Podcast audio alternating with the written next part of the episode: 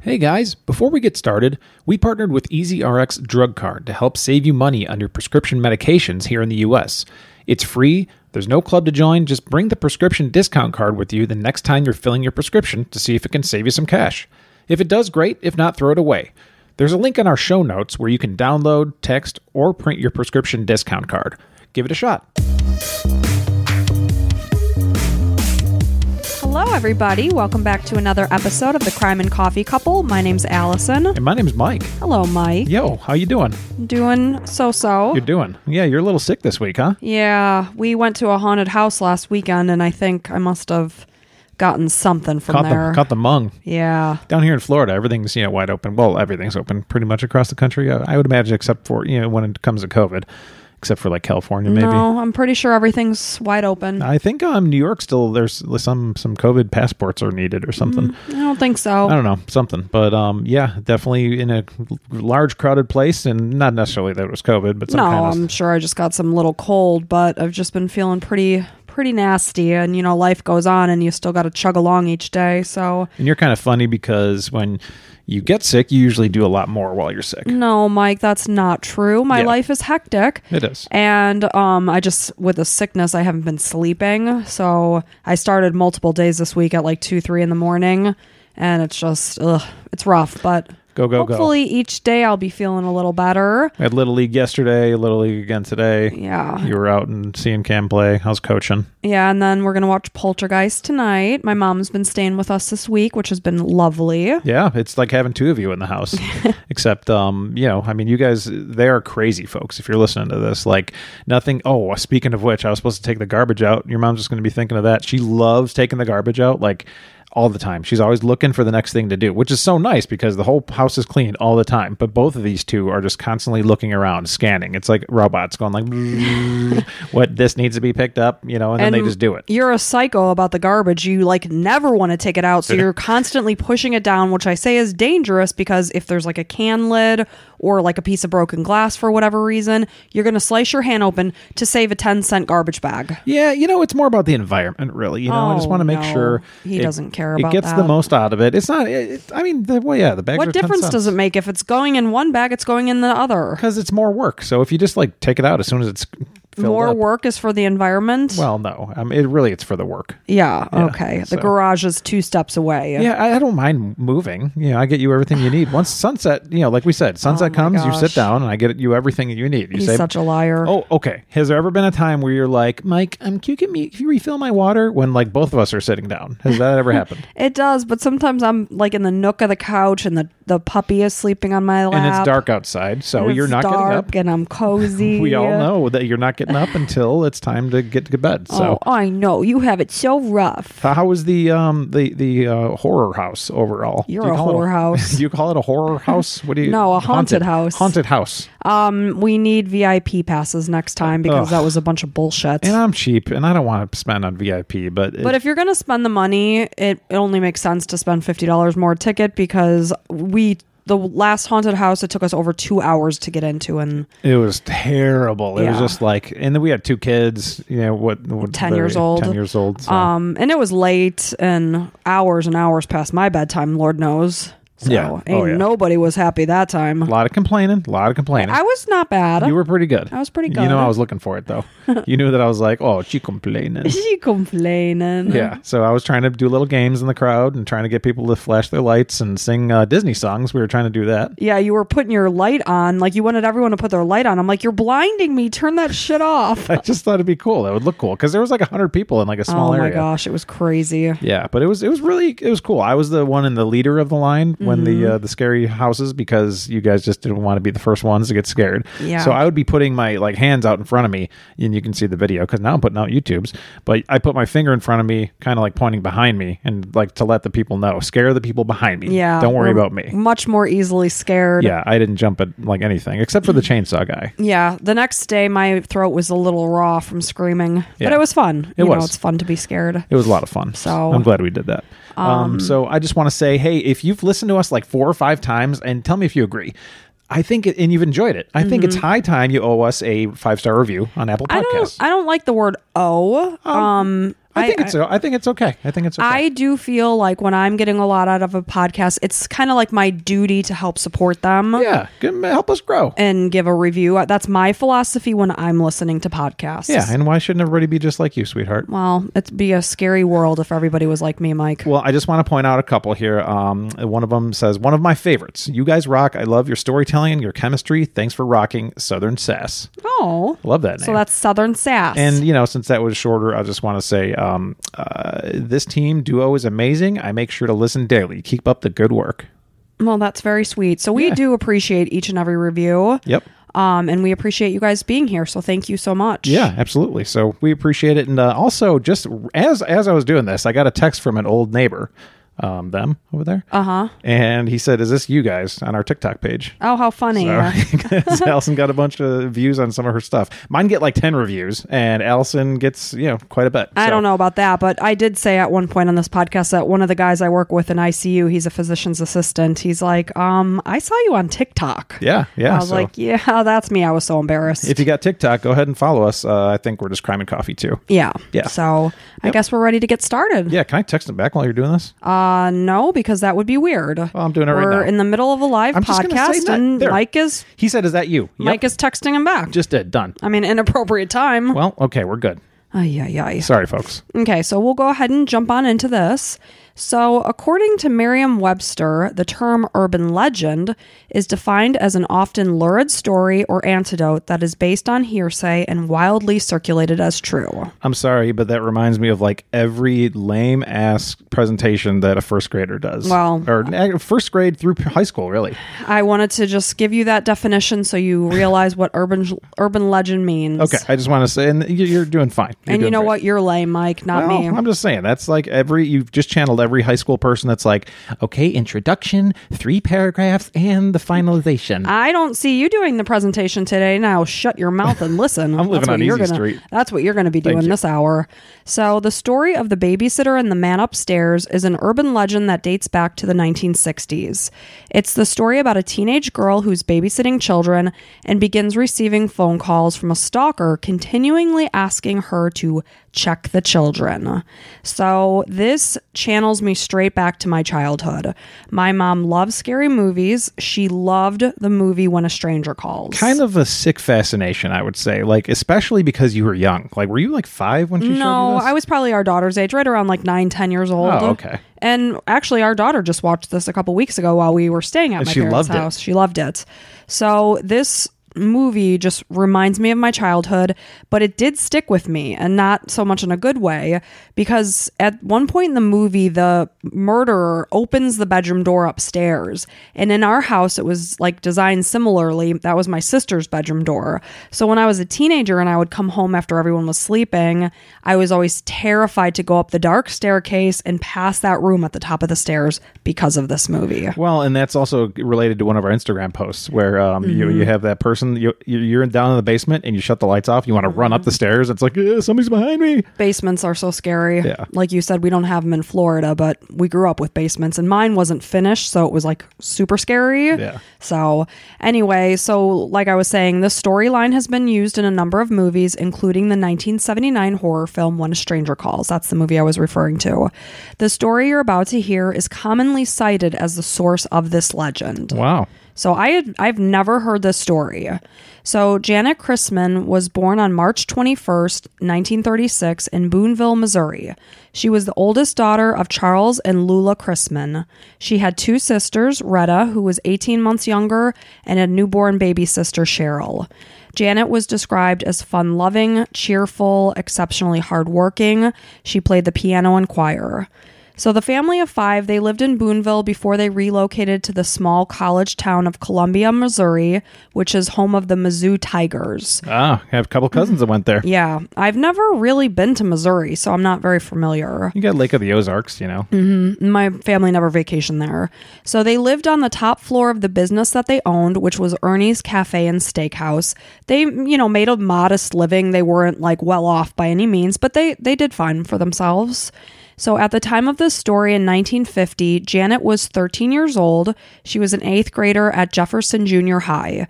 And despite being only 13, she was exceptionally independent and mature.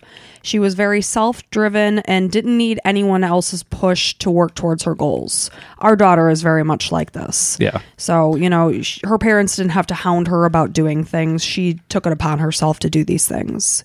So, on the chilly day of Saturday, March 18th, 1950, a dance party was being held for the students of Janet's junior high, and several of her friends wanted her to come with them and attend the dance, but she told them that she couldn't because she had plans to babysit. Oh, that's too bad. Yeah. Yeah, dances are fun, and I, I never went to one because I didn't have any friends in middle school. But I'm sure, yeah, I've, I've heard a lot of stories that they, a lot of people have a lot of fun at those things. Yeah, they're fun. I didn't have any friends till high school, so don't worry. I, I ended up making some. Yeah, we won't feel too sorry for you. Yeah.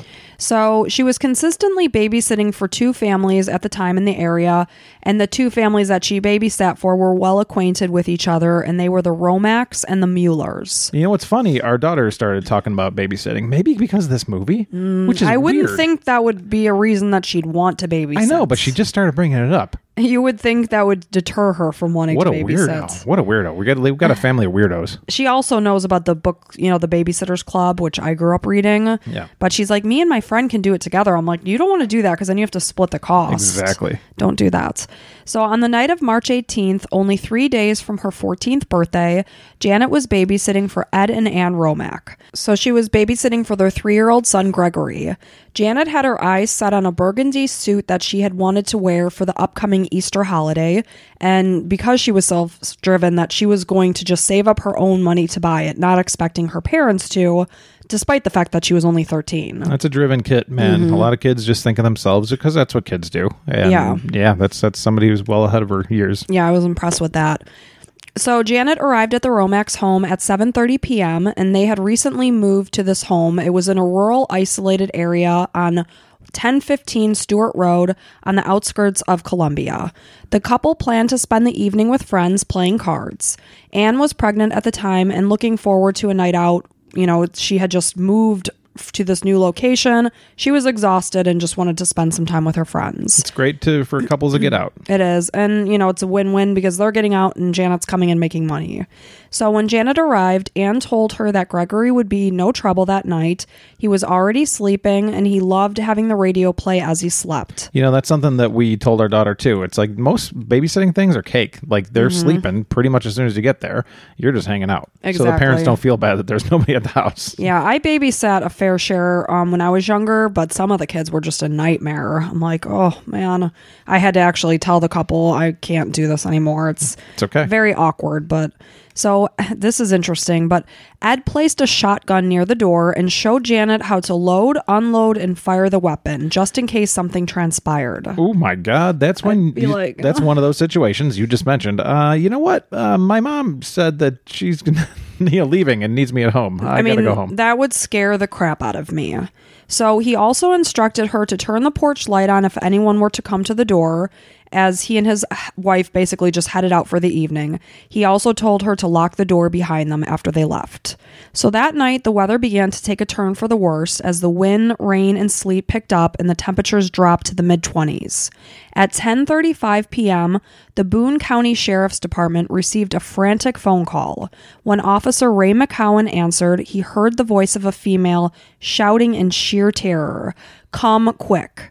With that, the line disconnected. Scary. So he couldn't do anything. He knew that this was no prank call or he suspected it wasn't just by the the sound of terror in this person's voice, but he couldn't trace the call. Yeah. So Well, was 1950, right? So Yeah. Didn't have the technology for it. Mm-hmm. so he's basically at the station like, okay. What do I do? If somebody's in danger somewhere, they're you know he couldn't do happen? anything. Yeah. So a short time later, Anne Romack called home from the Moon Valley Villa where she, Ed, and the Muellers and other friends were hanging out. There was no answer, and Anne assumed that Janet had just fallen asleep. So she didn't worry about it. They continued their evening out, and at approximately 1:15 a.m., the couple began their journey home. At 1:35 they arrived home. The rain was still pouring down, terrible weather. They noticed that the porch light was on as Ed instructed Janet to do if someone approached the door. So the light was on. So very suspicious. Mm-hmm. And he also noted that the blinds were wide open. As Ed rifled through his set of keys to come through the front door, he realized that it had already been unlocked, despite having told Janet, lock the door behind us when we leave. Yeah. So initially, he's standing on his porch. He already suspects something's not right. Yeah, that's scary. Yeah. So as Ed and Anne entered their home, they were met with an absolutely horrifying scene. Janet was sprawled out on her back on the living room floor, a pool of blood saturating the shag carpet. Her legs were splayed open, one shoe off, the other hanging off of her left foot. She had a head wound from a blunt object, multiple puncture wounds from a mechanical pencil, and an electrical cord from an iron had been cut and wrapped around Janet's neck. And her cause of death was asphyxiation.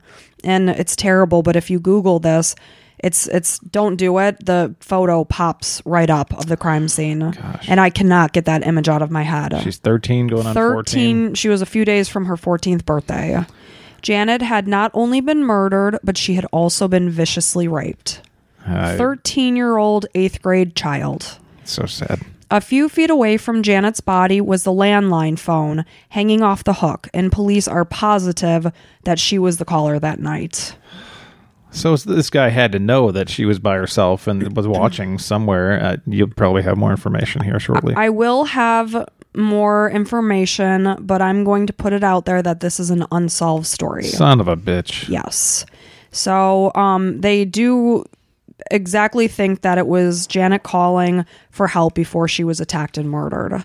So Anne turned and immediately ran upstairs to check on her three year old son, Greg, as any mother or father would want to do when they're met with a crime scene in their home. Well, you can't help Janet anymore, unfortunately. No, sadly. So Gregory was peacefully asleep. He was unharmed, thank God Thank God, yeah. and completely oblivious to the horrific scene downstairs, slept through the whole thing. So, as Anne checked on their son, Ed called the police, and Sheriff Glenn Powell from the Boone County PD was dispatched to the home, arriving with multiple detectives as well as bloodhounds. Lieutenant Joe Douglas arrived from the city police, which was a different jurisdiction because the Romacks lived 100 yards outside of city limits. And then soon, like we hear in a lot of stories, a leadership battle began with the separate agencies uncooperative with the other, which I never understand because, bottom line, we're trying to figure out who killed this 13 year old girl. yeah, let's work together. Let's let's think of something silly here, and how about us two professionals work together and try to solve it? You know, I mean, the fact Maybe that adults have such an ego. it might be resources too, like who gets to own it, because they can't maybe you know in the files they can't have two different places that own it, and so the the money going towards the research, you know, one can't help the other if it's theirs. You know, yeah, I guess maybe. maybe they both wanted. You know, let's assume that they both wanted to find the killer, but one of them had to own it. Yeah.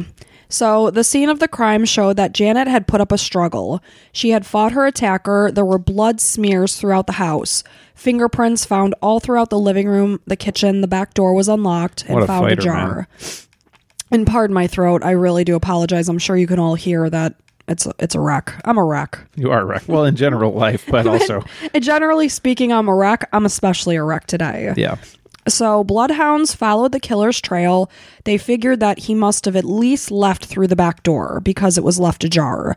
So, they followed out the back door and they went down a mile from Stewart Road to West Boulevard and across West Ash Street, excuse me, before the trail was lost. Keep in mind the weather was awful Yeah, you said rain and slush. And, terrible rain, so I'm sure it was very difficult to continue ascent when the rain is washing everything away. So they did figure that the killer had left that way. They found shattered window um by it um, on the side of the house a window had been shattered and a garden hoe was sitting there so they figured that the killer used the hoe to get in, and it was believed that this is where the killer had gained entry to the house. Muddy papers were also found on the nearby piano. However, the two police jurisdictions didn't agree that this is how the killer gained entry. Some detectives believe that Janet may have known the killer and allowed him entry into the home because Ed had instructed Janet to turn the light on if someone came to the front door. Right, so she knew somebody was there. We're gonna have to assume, like, no, somebody knocked or something like that. Yes. or maybe she was trying to check it out. You know, either way. and the loaded shotgun just basically sat untouched where Ed had set it. But if I can't understand why a police um, jurisdiction would say, no, we think he came through the front door, then why was the side window shattered? Yeah. And why were there muddy footprints over there? Right. So I don't know. Like, yeah, you have to have an explanation for that somehow. Yeah. Maybe they thought that he left that way or something. but the why- back door was open. Right. It doesn't make any sense.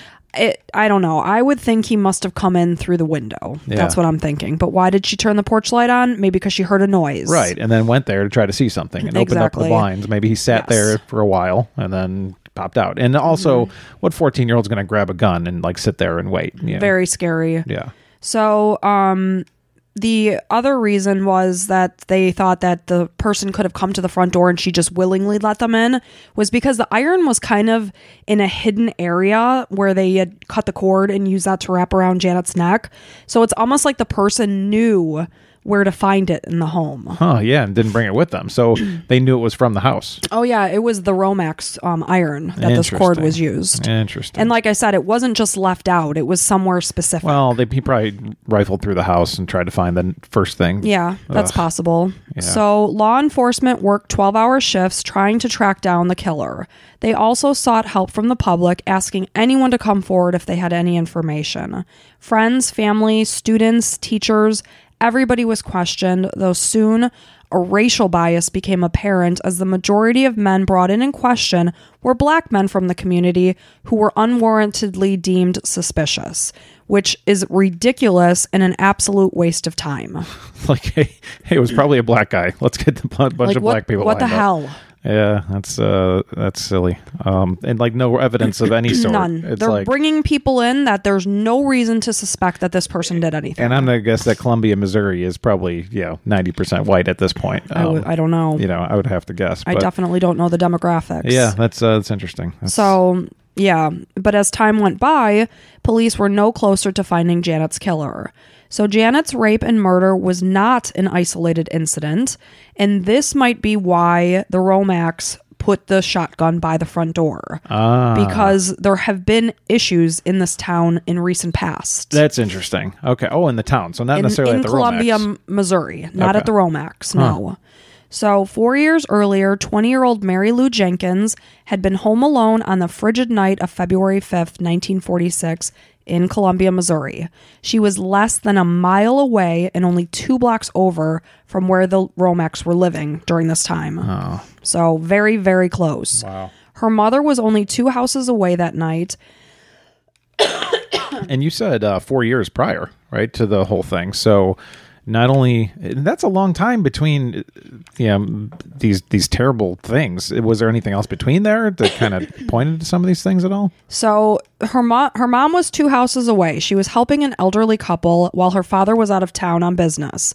Mary Lou's mother told her daughter to turn on a light and raise the shades and um, place a phone call to her if anything was amiss while she was gone. Later that night, her mother noticed that the shades were up and light was on, but she didn't receive a phone call, so she believed that all was well at home. Well, there's only so many things you can do. Like it takes a while to make a phone call. Right. Like, and if that's tough. somebody's breaking into your house and attacking you, you're not thinking, oh, I got to get on the phone and make a call. Right. It's not methodical like that. So the next morning, she returned home and found her daughter on the living room floor, raped and strangled to death with an extension cord. Jesus. It's basically just as Janet was found. Yeah, Like almost identically. sick. The scene was eerily similar to how the Romacks found Janet four years later, a mile away. So I mean, yeah, that's That's definitely uncanny. Suspicious, right? So, only two weeks after this happened, a 35 year old man named Floyd Cochran tried to commit suicide unsuccessfully after he murdered his wife. He was taken into custody and admitted to his wife's murder, so that was like right off the table. They knew he did that. And I'm expecting some piece of shit to say, "Yeah, I did it too," and then it's going to be like, "Nope, he didn't," because we know that he wasn't there at the time. Well, what happened was that Boone County police they interrogated him for 10 hours, and finally he broke down and confessed to killing Mary Lou. And as we all know, you know, interrogation tactics can make you think that you're crazy and have you admit things that you didn't actually do. Yeah. He apparently supposedly made some incriminating statements, and that's why they were like pushing him towards this. So they had an agenda trying to push this guy and put it on him. They wanted to close the case. Sure. There was, however, no evidence tying him to Mary Lou's murder. Floyd was sentenced to death on September 26, 1947, via the gas chamber. So wait, wait, nothing to Mary Lou's murder. What about Janet's murder? No, that he had nothing to do with Janet. Okay. Because only hours before his execution, he recanted his alleged confession, said he had nothing to do with Mary Lou's death and murder, but it was too late. Right. He was still committed to, to death. Oh yeah. So he couldn't have had anything to do with Janet's murder. This was years before she was killed. Okay. So nothing came of this statement, and Floyd remained pinned as Mary Lou's murderer. Got it. If I had to make an educated guess, he did he did not murder. Unless her. it's somebody copycat type of thing, you know. it's possible, but there was no proof that he had anything to do with her murder. So, in the following years, a series of prowlers and peeping toms emerged in the late months of 1949. Man, I'm glad that this doesn't happen around here. That's scary. Very scary. And you know what I was thinking while I was doing this um, research, which is very strange? Where did the term peeping Tom come from? White? who's Tom? Some guy named Tom. He liked to look at chicks da- changing. His name was Tom. Apparently, Tom was doing a lot of peeping. Tom Peep. Tom Peep. Pervert Peep and Tom. Tom. And they're like, oh, there goes Peep and Tom again. Here, here oh, guys. look at that! Look at that pervert! He's- silly Tom. He's silly Tom looking in at girls changing. Yeah, that's a good question. So this was going on in 1949. And also, it seems like there's less peeping tom incidents now. It seems like that happened around the 50s, like a lot of peeping toms. Like you, see- even that was in part of Animal House, where Jim Belushi or John Belushi was like, you know, looking in the window of those girls changing in the mm-hmm. sorority house. So it was Well- kind of a, a thing. now everybody's got like ring doorbells and surveillance cameras and things like that. So it's a lot harder for disgusting perverts to look into people's windows. A Thank good thing. God. Yeah. So not only did this whole prowler slash peeping tom activity increase, but it also included a string of sexual assaults, with the first rape occurring several days before Halloween. So this was in 1949, a year before Janet's death, less than a year. So this included a 16 year old girl who was babysitting. Once again, babysitting Yep. on East Sunset Lane, and a man wearing a homemade mask with holes cut as eyes broke into the home and raped the girl in the living room. So this was only really months before Janet was Yeah. attacked. So the next month, which was November 29th, 1949, an 18-year-old Stephens College college student named Sally Johnson was home alone. She was 1 block away from where the previous victim had been attacked, the 16-year-old girl. Sally was dozing on the couch as she watched TV when an unknown man broke into the home and attempted to rape her. She fought back and was thankfully left unharmed, and the man panicked and ran from the home. So thankfully, she dodged anything happening to her. Yeah, man. I mean, any man that's raping is a coward. You know, a, a coward that is, you know, you know how I feel about these sexual assaults and rapes and stuff. It's Yeah. just sickening. I, I'd say they're worse than than murders. I mean, just- it's just terrible. So, so far we have a 13 year old, a 20 year old, a 16 year old, and an 18 year old.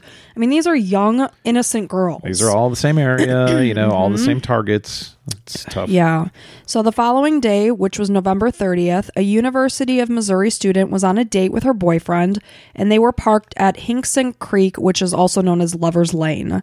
And while they were in their car, a man draped in a white hood ordered them out of the car at gunpoint. He forced them, se- excuse me. He forced them several yards away from each other. They he bound and robbed the male and ordered the female to walk with him. There he raped her and then fled from the scene. So this is all happening like boom boom boom. We're talking October and then 2 in November. This is a, a major indictment on like the police of Columbia. Like, let's. I mean, you can't catch everything, but there's something going on here. I know. You got to figure that there was some kind of clues land somewhere. I know it's the 1950s. It's hard, you know. You had, didn't have DNA and all that kind of stuff, but man, alive, that's that's uh, really bad. I mean, rapes, you know, and it's know, it's not a big town either, right? no, I don't think so. I mean, it is a college town, so maybe that increases the population. Sure. But during the school year, anyway, And then the white white uh, hats, the hood? hoods. yeah, that's KKK. You know, that's what you think of right away. And that's what I think of. but um I would think that people in this town must be very scared during this time. for sure. So days later on December 4th, 1949, a 26-year-old black man named Jake Bradford was arrested after he was seen peeping into a young woman's window. He was in jail for a week and ended up confessing to the 16-year-old girl's rape at the end of October as well as the attempted rape of Sally Johnson. Nice. However- I mean, nice they got him. When Sally was brought in and asked if he was the perpetrator, she was unable to definitively pin it to him.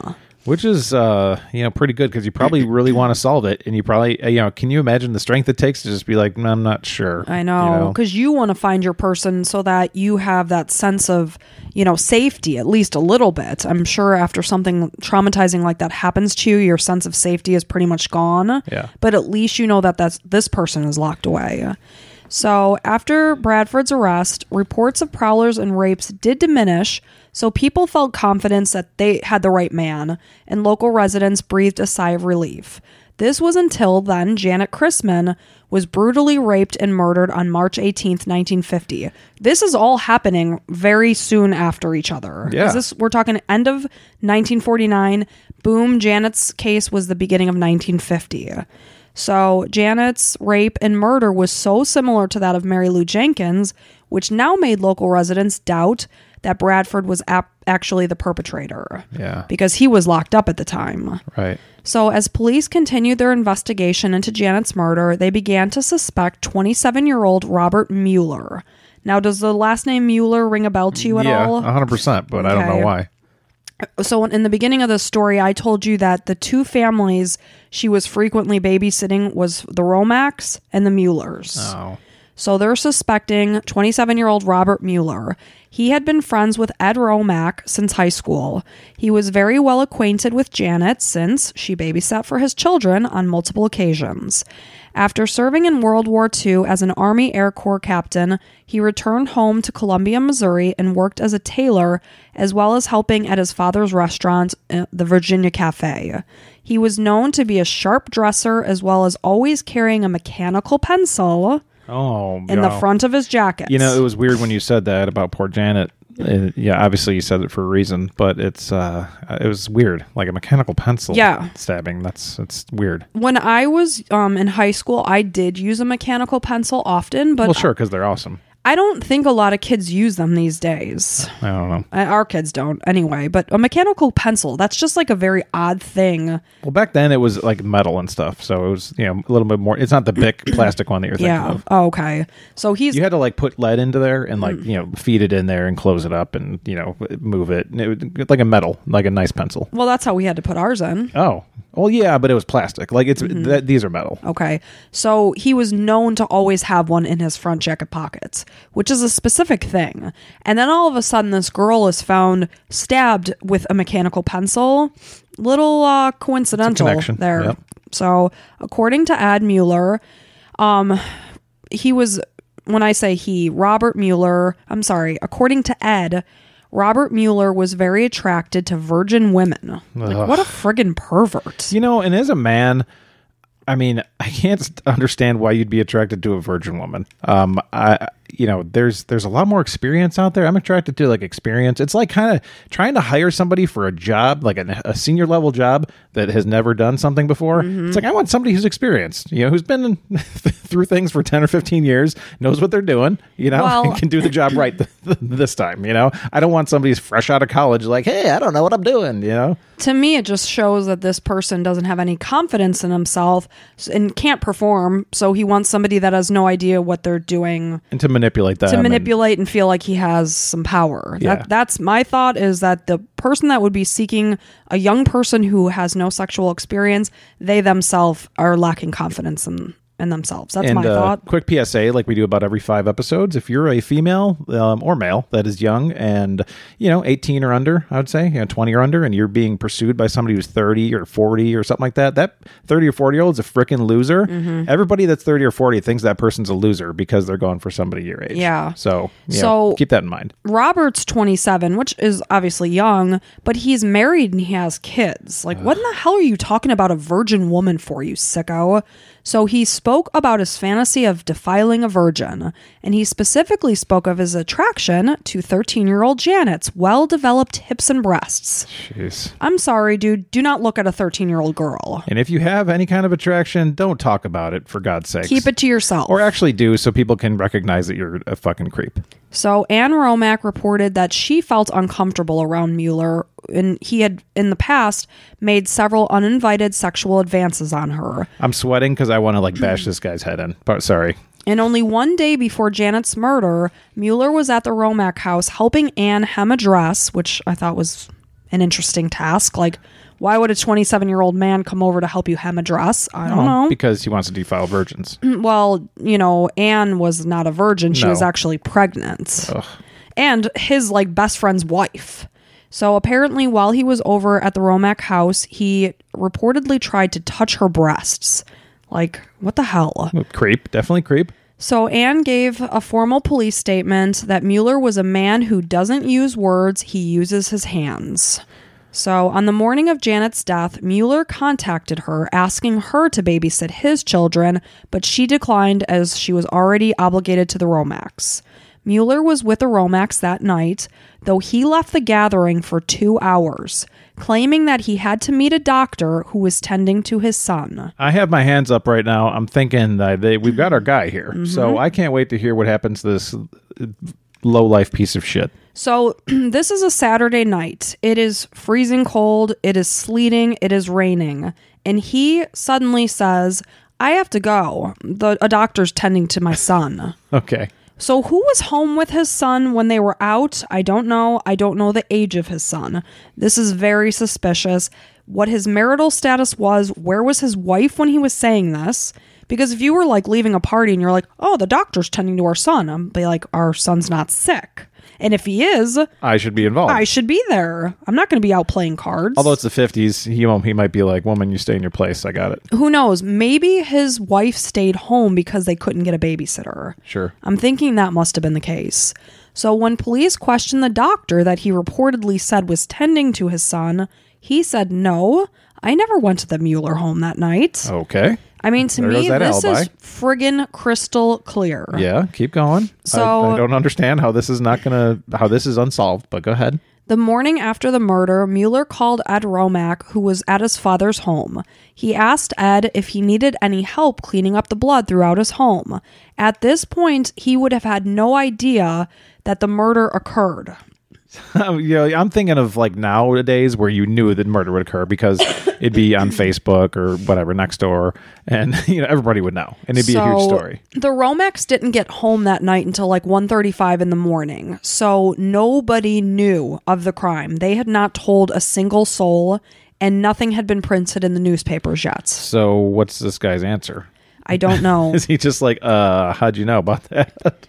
So Ed also claimed that Mueller would later speak to him about his theories of how the crime had been committed. His opinion was that breaking into the side window would have been too loud and noticeable and would have been much easier to just go to the front door and say, "Ed sent me here for some poker chips." Hello? yeah, I'm guessing that's exactly how it was done. I am assuming that this is what went down. He's basically trying to get caught at this point. you would think something. I mean, either that or he's just one of those people that just can't shut Like up. bloviating, kind of like putting mm-hmm. throw it in everybody's face. Like, Yeah. you still don't even think I did it. Exactly.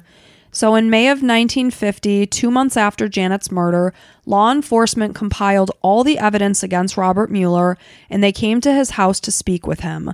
Though rather than following normal procedures with an arrest warrant and an interview procedure, they brought him to a farmhouse outside of city limits where they interrogated him throughout the night. So, did he have some kind of connection with the cops? Like his dad was a chief or anything? I don't know. I mean, you know, Nothing like that was in any of the um, research. Okay. I mean, is he in man? Like, do you know about him? Was he like a guy that owned a lot of places in the town or something? I don't think so. Hmm. This so- is fishy. Okay. Mueller was taken to the Jefferson or taken to Jefferson City where he was given a polygraph test that he apparently passed. Yeah, 1950s but- polygraph test. Yeah. And even to this day, polygraphs don't stand up, you know. They shouldn't. So, with this, detectives had to let Mueller go free, but due to the strong evidence, Judge W.M. Dinwiddie, which I love that last name, arranged a grand jury to investigate the case further. Because of the way Mueller had been investigated, Mueller was never charged with Janet's murder. He ended up suing the police department, though lost the case, and he had just moved to Tucson, Arizona with his family. He passed away at age 83 in 2006 and was never found responsible for this crime. So, were there any other rapes after that? After he moved? Like, I'm sure people have talked about it. I don't know. Um, so probably not. Otherwise, you probably would have read about it. You would think. Uh, so 100% Robert Mueller did. I agree. I mean, you had to have. I, there's no doubt about it. And it, because of some bullshit procedural thing Uh-huh. that they probably didn't get a, a you know search warrant or something like that when they were investigating him, he got off. Right. So it's like, well, you, that none of that's admissible because you didn't have a search warrant. Mm-hmm. Which I mean, technically, the police should follow the law. But did also did the police do that on purpose? Like try to search so that it would be thrown out? You know, I would hope not. Because this weird thing about bringing him to this barn to be questioned or whatever. Yeah. Why? Why did they do that? I don't know. That's a I don't question. know. There's some somebody was trying to hide something. Mm-hmm. Uh, maybe there was these two pedophiles that like to go after things and just keep things quiet. I don't know. I can't wrap my head around why what it happened the way it did. So many theories. 100% Robert Mueller did it. Um, if you're a family member of Robert Mueller and decide to, you know, say otherwise, I'd love to hear from you. Go ahead and reach out to us on Instagram or whatever. Because, uh, you know, I'll give you your time for sure. I'm open to any ideas, but I mean, I'd love to hear why Robert Mueller didn't do this I mean, all signs point to Robert Mueller. for sure. He knew Janet. He just said he probably went to the front door and knocked and said, "Ed Probably- sent me." Ed sent me for poker chips, and then he Mm-hmm. proceeded to do all these horrible, un- just disgusting things. And then maybe just broke the side window as like a ruse, yeah, you know, to just Throw people throw people off. But there were muddy footprints right there by the window. Why would he put his footprints there? I don't know. The partner from the police, probably or whatever. Yeah, I'm, that's that's going a little far. I, yeah, I agree. But uh, I mean, maybe there was two people or something that were sickos and yeah, involved in this ring. I don't know. They never said that it, it looked like multiple people were involved, but the Romacks ended up moving to Idaho, Idaho Falls, Idaho. They were perpetually tormented with Janet's murder and the fact that her killer had never been arrested. Well, that sucks too. Yeah, I mean, for obviously for Janet's family, you lose your awesome sweet daughter who's. Mm-hmm. Well, this her- was the Romacks. I know. I'm saying it sucks for Janet's family. It also sucks for the Womax Yeah. who came home. Their thank God their son was fine, Mm-hmm. but you know you're you kind of feel a little responsible because it's Well, like it if- happened at their home. Yeah, and even even though you're not, you can't be. You know, you can't control everything, and you did everything in your power. You gave the girl a, a gun and everything, but not that she would use it. But you, I, I would feel horrible. I'd be. I like, would I would be sick for the rest of my life Yeah. about this. Right. Not again that that was their fault because it wasn't. at all. No. So they Anne passed away in the 1980s. Ed remarried and passed away at age 93 in 2016. His son Gregory, who Janet was babysitting, um, had been successful. He ended up settling with his family in Alaska. The Christman family, Janet's family, they actually stayed in Columbia. They continued to run the restaurant. Charles Christman, Janet's father, passed away on September 24th, 1974, at age 60.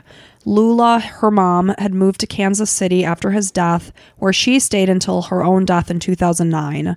And their oldest daughter, Retta, which isn't their oldest daughter because Janet was their oldest daughter, but her, you know, the next Yeah. Retta got married. She had a family, and then the infant when Cheryl. Cheryl, good good memory, Mike. No, it's right here. Okay. So Cheryl, who was the youngest and only was an infant when Janet would, was murdered, she moved to Florida. And it's been more than 72 years since the frigid rainy night where sweet Janet Christman chose to skip her school dance in favor of saving money for an Easter outfit. Janet would be 86 years old today if her young life hadn't been stolen from her before she had the chance to turn 14. The Romacks and the Christman families believe that Robert Mueller was absolutely responsible for Janet's murder, but sadly, the case remains unsolved to this day. I mean, as far as I'm concerned, Robert Mueller 100% guilty. So Mm-hmm. this isn't unsolved. I mean, Well, he was never charged. He Yeah. got to move his happy ass to Tucson, Arizona, and live to 86 years old. And this is you know part of why doing a, a crime podcast sucks. Like, uh, you know, Janet, 14 years old, man, and we're just like talking about this like nothing happened, and this like totally upended her family's. Mm-hmm. completely entire life. ruined her family's life, took her life away, and meanwhile, this guy got to go on with his life for another, you know, 60 plus years. And then, you know, like I can't imagine being married to somebody that was accused of this and I'd be like, "Where the fuck did you go?" Leaving the car where you guys were playing cards at this place. Well, also in the fifties, you know, women What, are afraid of men. question your husband. I'm sure he beat her and stuff, and did a bunch of stuff behind her back. So he's probably a piece of shit. I mean, he's well, a, we know he talked about deflowering virgin women. yeah. I mean, he's allegedly a rapist and murderer. So uh, you know, it's anything's not too far. She's probably just trying to protect her kids or whatever. You know, the same Yeah. story goes as as a lot of women. So And you know, Anne Romack, she didn't trust the guy to begin with. She's sitting there hemming a dress, pregnant, with her like husband's like friend, and he's touching her breast. You, I mean, you know, he's not a good guy. well, and then he probably comes back and like, well, she was asking for it, you know, and all the guys are like, ha ha ha, playing Or poker, just denying it and being like, she's crazy, she's mad. drinking their highballs. you Yeah. know. You know, she's pregnant, she's gotten mad. Yeah, it's you know this uh especially with kids, man. Those really hit me. Like, and it sucks that this is just a fleeting story on our podcast, Mm-hmm. and this like completely f- f- fucked these people's lives. Well, especially and Janet. sweet little Janet's. Yeah, I mean, it's kids don't deserve that. I mean, nobody deserves any of these. I'm really sorry to the the Christmas Christman Chrisman family? Christman family. Yeah. So Well, thanks for you know remembering Janet, Mm-hmm. and you know she deserve a lot of these victims deserve to be remembered because these monsters take them away from us. Mm-hmm. Well, thank you for doing that. Um, I'm going to mention uh, if if you'd like some more episodes from us, yeah, we do have bonus episodes, and it's available on our uh, Patreon page. and you always have to say bonus. Yeah, I do think that every time we record a bonus episode. Every time I tell Mike, Mike, we got to record our bonus episode, he goes, ba bonus. Sounds like you really respect me for that. You're kind of making fun of me. It's but. cute, Mike. Okay, thank you. Well, I want to say thank you to our patrons who are actively getting bonuses, bonus episodes every other week, or um, a couple different tiers. So go check it out. But Colleen, Lily, Karen, Nadine, Allie, Michael, Kayla, and there's another page here, and we're I mean we're getting a lot of people here. Thank you so much for all your support, Dominic, Brian, Shannon, Elizabeth, Mandy, Elena, Vivian, Trisha, Lauren, Megan, Jamie, and just when you thought I was done, Kathy and Chastity. You guys are awesome. yeah, thank you so much. And probably the best looking people I've ever Yep. seen. I mean, all your pictures are just stunning, gorgeous. Mike just sometimes just gazes at them. I'm like, I mean, uh, very handsome men, very beautiful women, very uh, beautiful people all together. Every single person is a beautiful person on here. So I think it makes you automatically more beautiful if you keep or you, you join our patron page. So Mm-hmm. and thank you all for sticking it out through my hacking and coughing and just patheticness. yeah, um, I'm gonna have to edit the hell out of this episode. So I know. And if you're watching the video, I'm like chugging down my water like a psychopath. definitely check it out. So so far we got a new uh, YouTube uh, video up, and this one should be up um, in a couple days too. Yeah, so, hot friggin' mess. So Yeah. thank you guys. I apologize for my wife, but overall, Until next time, maybe I'll be better by then. Fingers crossed. Yep. All right.